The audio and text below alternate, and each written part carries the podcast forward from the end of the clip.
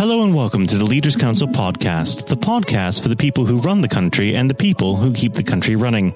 You join me in a capital on lockdown. I'm Matthew O'Neill, and today, as always, we ensure that we have a variety of distinct perspectives on leadership.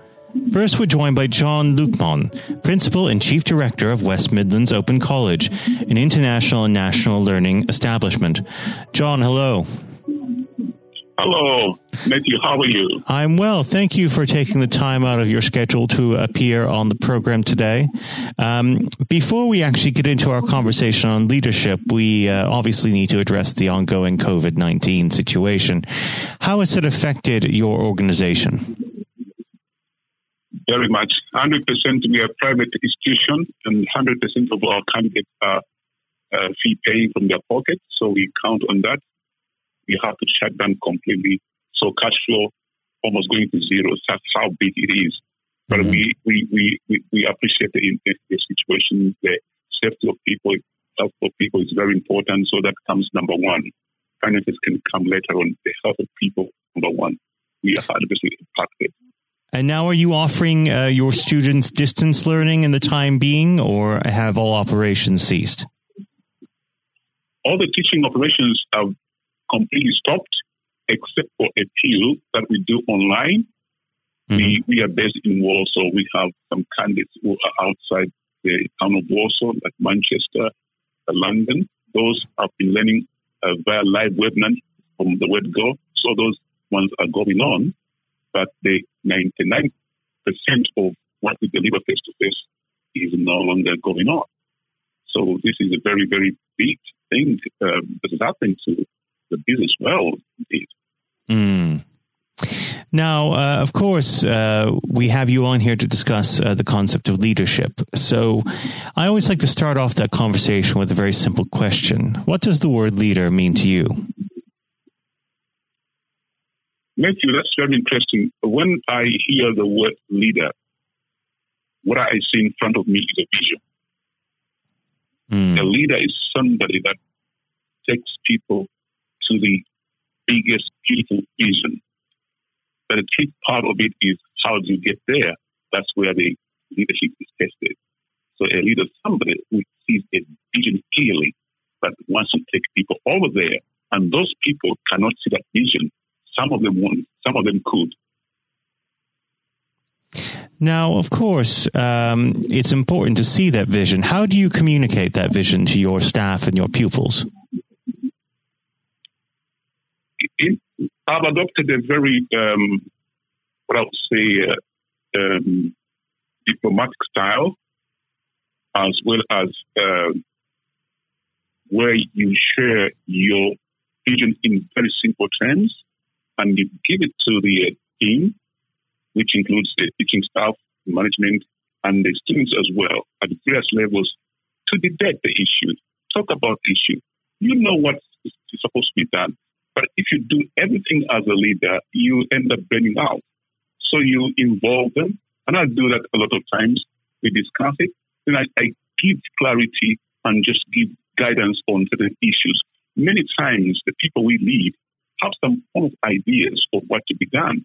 They're looking for affirmation. So what I tend to do, I call meetings, some groups of two, some big groups, depending on what we want to achieve. That has made our establishment produce to a certain level of excellence because I involve the team. Although I know what I can do, I have to involve the team because at the end of the day, it's the people that you lead who help you to get the vision. Now, of course, uh, vision is one of those things that uh, it's hard to train in people. Uh, it's more of a, a, learning process throughout life. Um, do you operate any sort of mentorship programs for your pupils or staff? Yes, we do. Um, we have a, a two-tier level. At the student level, what we do is any candidate, for example, we run entrepreneurship course, which is one of the biggest components on those for development those who qualify becomes peer mentors to those who are coming on the programs as fresh students. And then we tell the mentors who are now mentoring the new ones how much support they can give to the mentees mm-hmm. as well as at the staff, staff level, we have the same system where you identify not people with backgrounds, they've done things in the past before they join you. So you want to harness or tap into that uh, skill they have already. So you tend to give them a mentorship role. And many people like responsibility uh, where they can feel that they are contributing at a high level. So we tend to delegate mentorship roles, and that helps uh, people to understand the vision of the coach better because they're looking at their peer who's a mentor to them in that task. Mm. Now, of course, um, leadership isn't developed in a vacuum. Uh, it comes uh, from experience. Uh, and just like uh, you're providing mentorship uh, for your pupils, at some point in your career, uh, there must have been a, a, role model for you. So let's go back to the very beginning of your career when you first started out your working life. Were there any particular individuals who really shaped you into the person you are now? Definitely there's been many, many, many, many individuals. First of all, I'll, I'll start with my, my father himself. I think he he did develop something great in me. I remember I had a challenge. And I ran out from this gentleman. We're young, but that time I was very young. And I went to my dad. I said, Dad, and he said, what are you running from? And I told him, and I said, oh, this, this, this friend of mine. He said, come on, you can do this. Come on, guys, go and do it together. Go and talk together. And that gave me encouragement. I thought my dad was going to fight for me, but he said, now you can deal with it. And I noticed that sometimes things we run away from are actually stepping stones to success. And the second individual I can mention is um, is my supervisor when I was doing my PhD at the University of Sheffield. Mm-hmm. He's a man of vision. He, he, he, he, he had a clarity on what is to be achieved. How much he trusted in me was phenomenal when I'm doing my experiments, he put all the trust in what I can achieve in the laboratory. And I found that kind of leadership was empowering, where you let the person carry on according to the plans they've made. You've checked things here and there, but you let them do it. Those have been some of the marked eh, individuals I can mention. And of course, my mother always taught, taught me how to invest the first 10 pounds of my life. Now, what's the most important thing uh, that young people entering the workforce today need to know about leadership? What is the most important thing that young people entering the workforce today need to know about leadership? It's interesting that you asked that question. I'm already mentoring some young people in the college on work placement. The biggest thing I always tell them, and I'd like every young people would love to enter into leadership is that it's a lonely place. That's very important to know. If you're looking at a leader on the podium making an announcement or a speech, it is a very lonely place. And again, it's also very rewarding because you're going to help lots of people who could not have succeeded if you did not enter into leadership. That's very for me. Well, unfortunately, our time together is drawing to its close, but what does the next 12 months have in store for West Midlands Open College? We are looking to grow, and this is a good question you've asked. Around this April, we were looking to start raising the enrollments to over 730 every quarter. Mm-hmm. And what we're looking to increase is some of the courses which were very quiet, like entrepreneurship, and uh, the uh, level four leadership and health and social care. Those are the ones we want to boost a lot. And we're also creating a platform for many teachers who want to do part-time work with us and those who want to mentor students in business. We're looking forward to that. And also opportunities, opportunities to partner and collaborate with many learning institutions or individuals who want to make their business life count because West Midlands Open College is a place where we believe our involvement with the community will bring value to their lives when they come to our courses. Courses are run at the various levels. We have those which we call the CPDs, we have accredited courses, and we do seminars. So these things, hopefully, the COVID ID can be overcome in, in, a, in a very short time so we can launch these programs and have people running. So we are looking at increasing the enrollment every quarter, believe we can do this through many partners. To every quarter, 730 students, we can do this. This is globally, not just the UK, because we have got a very strong learn, um, uh, uh, e-learning system where people can log in there, they find recorded lessons, and also we do live webinars. So we believe that we're going to make it in the next uh, few months. We don't know what's going to happen with the coronavirus. I believe this can be overcome as people stay safe so we can get back to business as usual.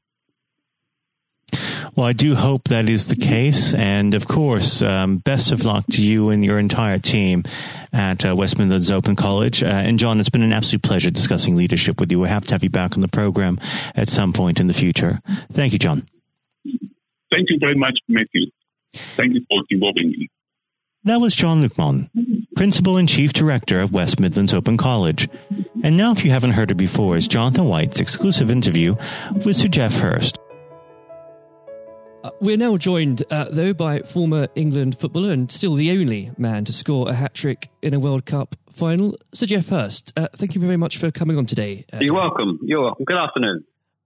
Uh, and perhaps I should uh, start and get it over and done with. I know you must be bored with it, and uh, you've probably been asked a thousand times. But when you got out for a duck playing for Essex, uh, Geoff, what was going through your head at the time? well, of course, that's not one of the most asked questions I get. Oh, there, are one or two people who are very familiar um, who, who, do Google me realise that I did uh, score nothing for Essex. Uh, my only game for Essex first team when we played against Lancashire in Liverpool, a place called uh, uh, Aigburth in in, uh, in, Liverpool, many many years ago, 1962, I think that was. So I didn't. Um, yes, I, I, didn't really feel it at the time. It was lucky to be playing. I guess had one or two injuries, um, but the problem that I had was was really messing about between the two sports. That was very detrimental to me uh, over that period of hmm. time, mm. being stuck between the two sports. And I think uh, for those that uh, don't know, there's a there's a, another world that might exist where um, Sir Geoff Hurst was a, a first class cricketer and not perhaps a, a footballer. But um, whether it's business or cricket or, or football, obviously the importance of leadership it can't be understated, no matter what form that comes in. When you were at West Ham, uh, Geoff, and when um, Ron Greenwood first uh, uh, came along, he made obviously some pretty radical changes was this a man that genuinely inspired confidence uh, the first time you'd meet him? Absolutely. I mean, he, he was simply a, a fantastic uh, coach or teacher, if you like, of football. And uh, the, the quite always mentioned when we talk about Ron Greenwood, Harry Redknapp, who was played under him and has been very successful as a player and, and the manager over many, many, many years. He um, he's come across many coaches, of course, and managers during his time over years, I guess he would still say that Ron Greenwood is the best coach he had worked with. He'd worked with. So you're very fortunate. I think you, you, think you're lucky when you come across if you have a great teacher at school and uh, a great coach as we had in Ron Greenwood, and of course a great manager in Sir Ramsey. So to come across people like that of that caliber can have a huge influence on your your career, of course, and, and then your life, and that's that's quite purely the case. Absolutely. And in those early days um, at West Ham, uh, with with a manager obviously like uh, Ron uh, there, it's also important to have uh, uh, confidence with your other players, and of course they become your friends. Who did you look at to at the time uh, when to inspire confidence in yourself? Was it Moore? Was it Peters? I think probably. Well, I was very fortunate to play with the caliber of the players I did again, again, extremely fortunate to play with you know, the captain um, of England and West Ham and Martin Peters, who was a fantastic player. And some, as far as Martin's concerned, I think sometimes he didn't quite get the uh, recognition he deserved and what a wonderful player he was. In terms of inspiring confidence, I always probably say that the biggest influence uh, for me, I guess, would be the captain Bobby Moore.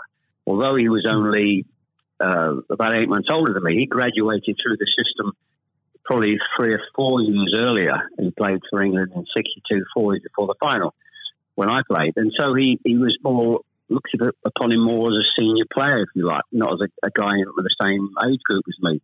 And I looked at how he how he uh, trained, how he acted, how he behaved, and how he played. And so he he would say, I would also say he was a big influence on me. One thing I would say about leadership, uh, what I do I do understand clearly all walks of life, leadership is at the top is absolutely vital for a, a for a business, a football team, in any walk of life to be successful. And it's quite evident. I was in the motor trade for a long time as well, selling car warranties to car dealerships.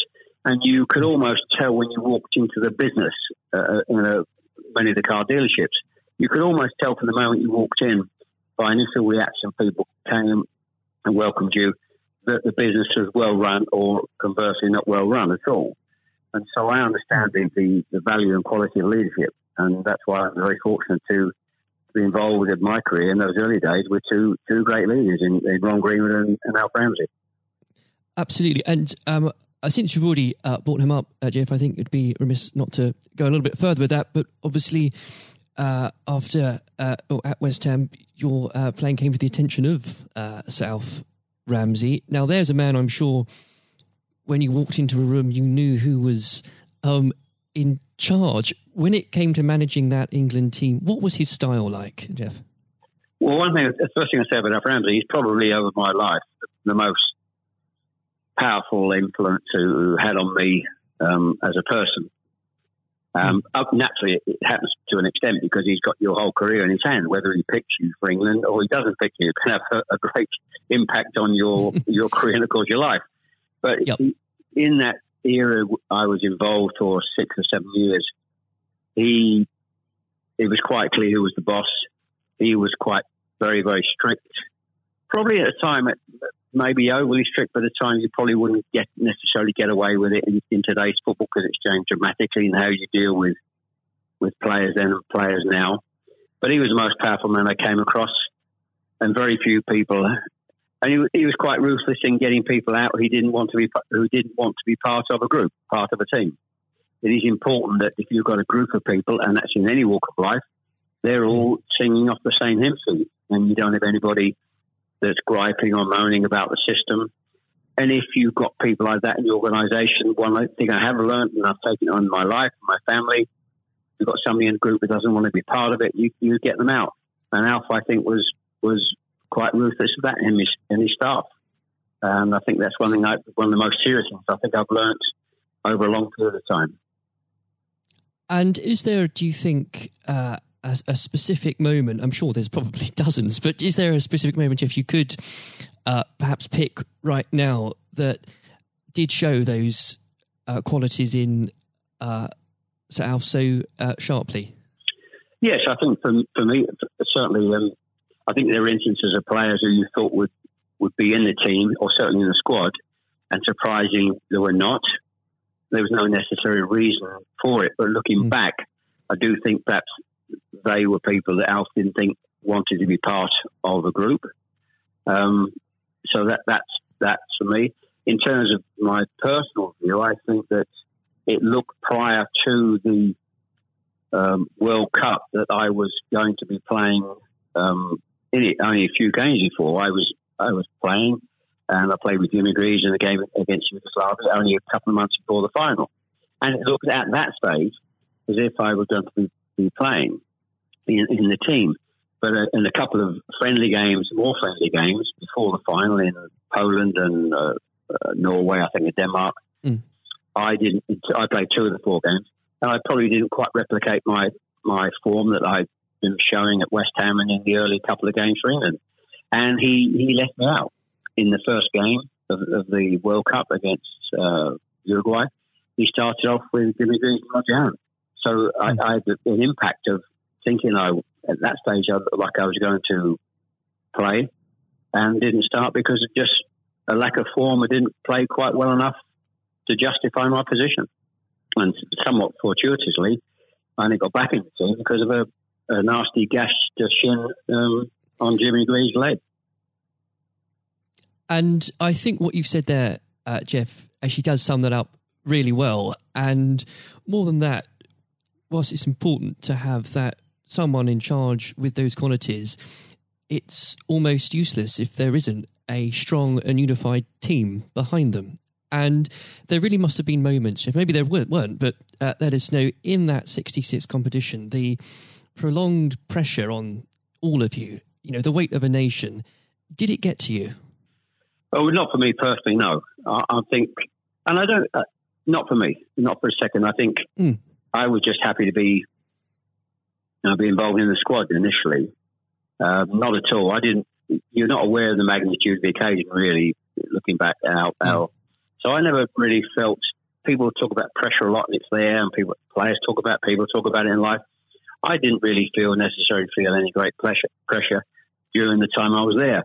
And what is also important to say about Alf Ramsey, the people he, he left behind that, that, were left in the squad after he'd moved one or two players out, the squad were uh, a, a, bunch of very hard nosed professional, uh, top quality people. And that was again the leadership that Al showed. He, he got people in together that were very, very strong personally. Um, uh, and I think that was part of the success we had. We were very, I always describe our, our group as hard nosed professionals. Um, we have some great players, but overall, they were great hard nosed professional players. Um, and great quality people who we've kept in contact with, you know, over the years. And Geoff, I've got to ask, and I'm, I'm not making this up, I've genuinely heard that people do ask you whether or not you realise there were people on the pitch at that moment. I imagine you were busy on something else. Well, I, I did some theatre shows last year. They've gone fairly well, and we're going to do a series of uh, theatre shows, in fact, starting this week over the next uh, two or three months. And uh, at the end of the theatre shows, we have about 20 minutes where we uh, uh, allow the people in the audience to ask questions. And the, there's, I won't mention both, they're too long to talk about both questions. Um, one, the other one's a really stupid one. It's too long for me to tell you. It's absolutely ridiculous. but the, the, the other ridiculous question I get asked: Did I realise there were people on the pitch? And of course, I jokingly say, "Yes, I was just about to to shoot to score the goal." And I looked round, put my foot on the ball, and looked round for a little while, and said, "Oh dear, there are six or seven people running on the pitch." So that's uh, I've had been asked that once at one of the theatre shows. so I joke, make a joke about that, and saying, "Yes, I put my foot on the ball and waited, just had a, look, had a glance round," you know. Maybe it does prove there are things that, such as stupid questions, really. Um, oh yeah, there, are, there certainly are. I've got another one which I won't bore you with. It won't be too long to tell you. Uh, I was in a Jersey or Channel Islands, Jersey or Guernsey, uh, two or three mm. years ago, and most stupid, irrelevant questions absolutely nothing to do with football whatsoever which uh, was absolutely. But I can use that now because it, it is quite funny. well, maybe another time then. But we. Um, uh, well, you want me? I, I can tell you if you want. You want? You got time? I can tell, I tell you if you want. Geoff, go on, go. I think I, it would be silly if I said no at this point. Okay, so I was uh, doing a, a, at a dinner in in the Channel Islands, three or four hundred people, black tie dinner, um, guest of honor. Mm. On this occasion, I was speaking for about twenty minutes, then allowing uh, questions from the audience at the end of the evening. And there was usual football questions. And then all of a sudden, I had a, uh, somebody at the back who, who asked a question. I didn't quite hear what he said. He didn't have the microphone with him. So I said, I didn't hear what he said. Can you please give mm. this chap the microphone so I can hear clearly what he said? So the chap had the mic and he said, When a turtle loses its shell, is it naked or is it homeless? Right. what, what a question! What a question! Uh, well, I think that would be in, definitely in the stupid category, wouldn't it? So we had a laugh about that. Is, uh, well, uh, and we, that you've got to have a patient of a saint, I think, sometimes to put up with well, things no, like that. But then again, I found it amusing. I just found it amusing. In fact, some of the audience found it highly amusing as well. So it did, uh, um, it did make again, laugh that day. If you can put up with my questions, you can probably put up with uh, anything. Um, but there, there, would have become a point, though, um, Geoff, I think um, you, you, were a young man when obviously this happened. When you must have realised that people, teammates, began looking at you for leadership. Um, is that something that occurred to you, or did you just realise that by by one way or the other, people actually begin to look up for you for inspiration? Well, possibly. That's never really struck me until you've actually mentioned it now. Quite frankly, it's a new a new question. Mm. Does anybody look up to me? I'm sure perhaps uh, there are there are people who pay you compliments of, of uh, fans of, of, West Ham and, uh, Stoke, and of course in, uh, England fans who. Um, I, I, think probably it would be very immodest of me to to suggest I, I felt that somebody was looking to me for inspiration. Um, you, but, you, don't but, uh, have to, but I will. Uh, well, um, it's, it's, okay for a third party to do it. Uh, perhaps, um, perhaps that may have been the case over the years. Uh, people look at you, and um, uh, maybe uh, it has a, a helpful effect. but I do think you, you, how you behave and set examples on and off the pitch is people must realise that that's, that has an influence how you react and behave mm. to, to situations on and off the field. Surely, probably has an impact to younger players coming in into the team latterly. Um, yeah, and and with that, looking at um, uh, football today, uh, is there anybody that you think, particularly on the field or the sidelines, that strikes you as someone with um, those qualities that you could identify in a in a natural leader? Um, well, a, play, current players, you mean? Oh, players, managers, anybody that uh, you look to today, really? Well, I think some of the outstanding. I think the, the, the best example about a, a leader and at the moment is is, is uh, Klopp at Liverpool.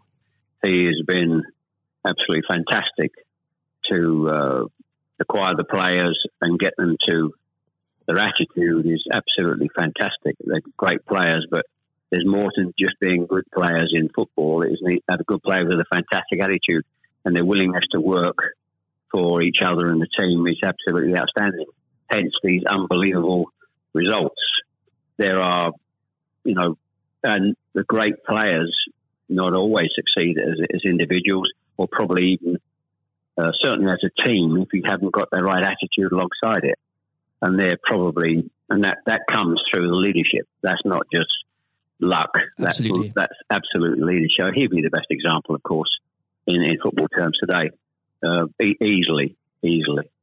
And of course, but going back not that long ago, Alex Ferguson, who just absolutely, mm.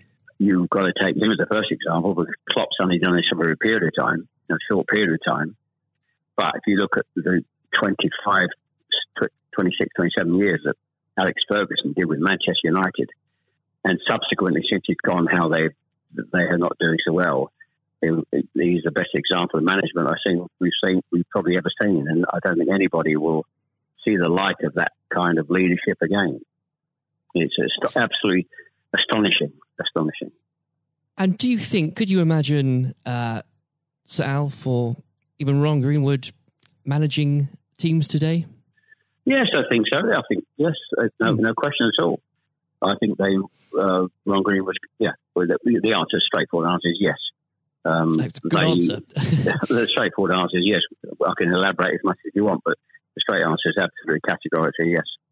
Uh,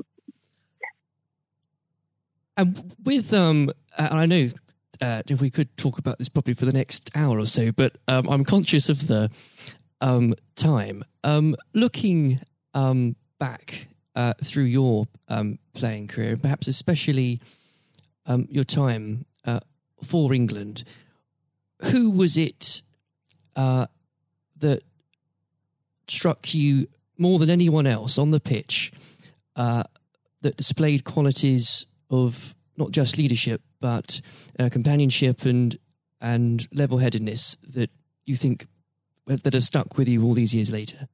Well, I think we were, I was very fortunate, and I wouldn't pick any one player out. I think looking at that, so many, yeah, so many, and that's why we were successful because we had so many um, showing all those qualities that you just mentioned uh, throughout the team. I think that that was outstanding, and uh, uh, and it's an opportunity to, to talk about uh, all of them in, in, that breath. And there was nobody, and I'm going back from an earlier earlier question for me, that um, all hard nosed professionals, good good teammates, mm. good socially, and that's why we kept in touch with each other on our golf days every year uh, up until about five years ago, of course, with, with the uh, sadly dwindling Yes. numbers. We we still got on. Our wives got on with all together. All those years later, it didn't just finish after '66. It, that reunion, that camaraderie, that team spirit, Mm. um, getting on with each other lasted for, for a long, long, long time. And I wouldn't And- when it, when you put those those questions and how you categorize those, I would pick uh, every one of the eleven players um, who you put in that category that were like that. There was nobody else; they were all outstanding, and I think that was a big part. I can't stress how big a part that was. And I've said that many, many times for the success of the team. We had some great And players. it- we had some great players, of course, but without the attitude alongside that, going back to an earlier question, you we wouldn't have been as uh, ultimately ultimately as successful. E- Exactly. Without that, you, the, the the whole will never be greater than the sum of its parts. But with it, Yes, the word is, the word you is team. showed- The word is t- the word is team, absolutely. and I always use the word team when I talk. Sometimes uh, together, everyone achieves more, and that that's the same in any walk of life.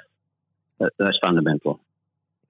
And uh, lastly, uh, Geoff, looking if, if you were to uh, give advice, and whether this is in sport or business or indeed any other walk of life, what would you identify, if you can, as the key tenant uh, that you can't go without in terms of leading a team, no matter what that team is? Single mindedness, uh, single mindedness, dedication, dedication to the job.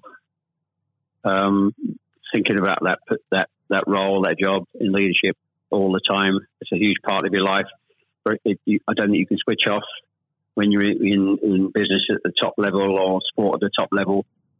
You may, you know, have a, have a couple of weeks holiday, but I'm even sure if, if these top managers and lead, leaders in all walks of life are away on holiday on a beach somewhere warm, I'm sure there's not, uh, they will not switch off for, for two weeks um, and completely uh, not think about their role as the boss of an organisation. And I think that's you're completely focused. You're always thinking about uh, things, thinking about improvements, and it's just dedication and uh, uh, tuning your life to being successful. Excellent. Well, Geoff, on that point, thank you very much for joining us today. You're welcome. Very good to nice to have a talk about this and just go over the go over the past and just uh, refresh my my own memory about the quality of the players I grew up with. Excellent. Uh, another time, uh, it would be great to talk again. Thank, thank you, Jonathan. Thank you. This has been the Leaders Council podcast. Thank you for celebrating excellence in leadership with us. I have been your host, Matthew O'Neill. Until next time, goodbye.